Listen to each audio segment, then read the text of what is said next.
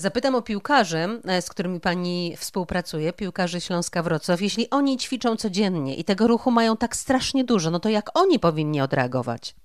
No oni na pewno nie powinni znowu być w ruchu, więc e, to jest zupełnie coś innego, kiedy my mówimy o profesjonalnych zawodnikach, a kiedy mówimy o osobach, które są w rekreacji, bo no, tutaj myślę, że byłaby taka trochę dychotomia, absolutna odwrotność, więc jeżeli zawodnicy mają przerwę trzy tygodnie, yy, dwa tygodnie takiej absolutnej przerwy, to rzeczywiście zawodnik sportowy, profesjonalista niech przez te dwa tygodnie najlepiej leży na plaży bykiem i spogląda w słońce więc e, on potrzebuje resetu. To jest zupełnie inny rodzaj odpoczynku, bo mm, tutaj chyba większość osób aktywnych fizycznie się zgodzi. Ja mam też czasami takie sytuacje, że zakładam, że jestem jakieś 10 do 12 godzin e, w ruchu w ciągu 5 dni i na weekend ktoś mi proponuje, żebyśmy na rowery pojechali. No to, no to ja wtedy pukam się w czoło i mi się jedyne co marzy to sauna z jacuzzi na weekend,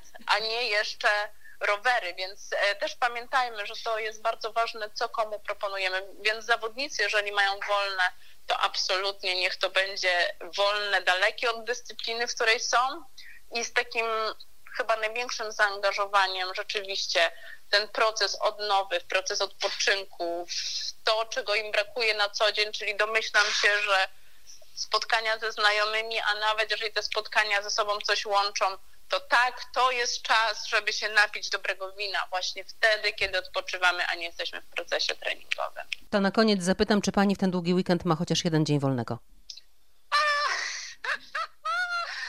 I to jest pytanie, chociaż nie mam. Mam, mam jeden dzień wolnego. Jutro mam jeden dzień e, wolnego, więc jutro mam więc jutro sauna, jak rozumiem. Jutro powinna być sauna, rzeczywiście, ale ale to, to też jest, myślę, taki, taki rodzaj zawsze mądrości, znaleźć sobie wolne i nadać temu wolnemu, chyba to teraz współcześni dwudziestoletni pięknie nazywają to chillem, więc niech się dzieje oby chill, ale rzeczywiście miejmy świadomość, że, no, że wolne jest efektywne, aktywne, ale na pewno nas resetuje, więc e, też nie narzucałabym nikomu sposobu odpoczywania, bo to mogło być trochę nieuczciwe, ale myślę, że sugerowałabym mimo wszystko odnaleźć e, taką przestrzeń, w której wiemy, że to jest moje wolne, a moje wolne nie jest wtedy, kiedy siedzę i odpisuję na maile z pracy, albo odpowiadam na pracowe telefony, więc y,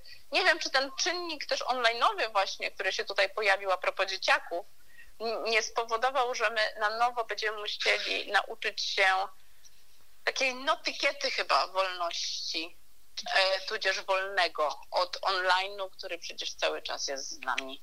To życzę wolnego od online'u, e, życzę jacuzzi i dobrego spędzenia tego jednego dnia wolnego. Dziękuję bardzo. Dziękuję.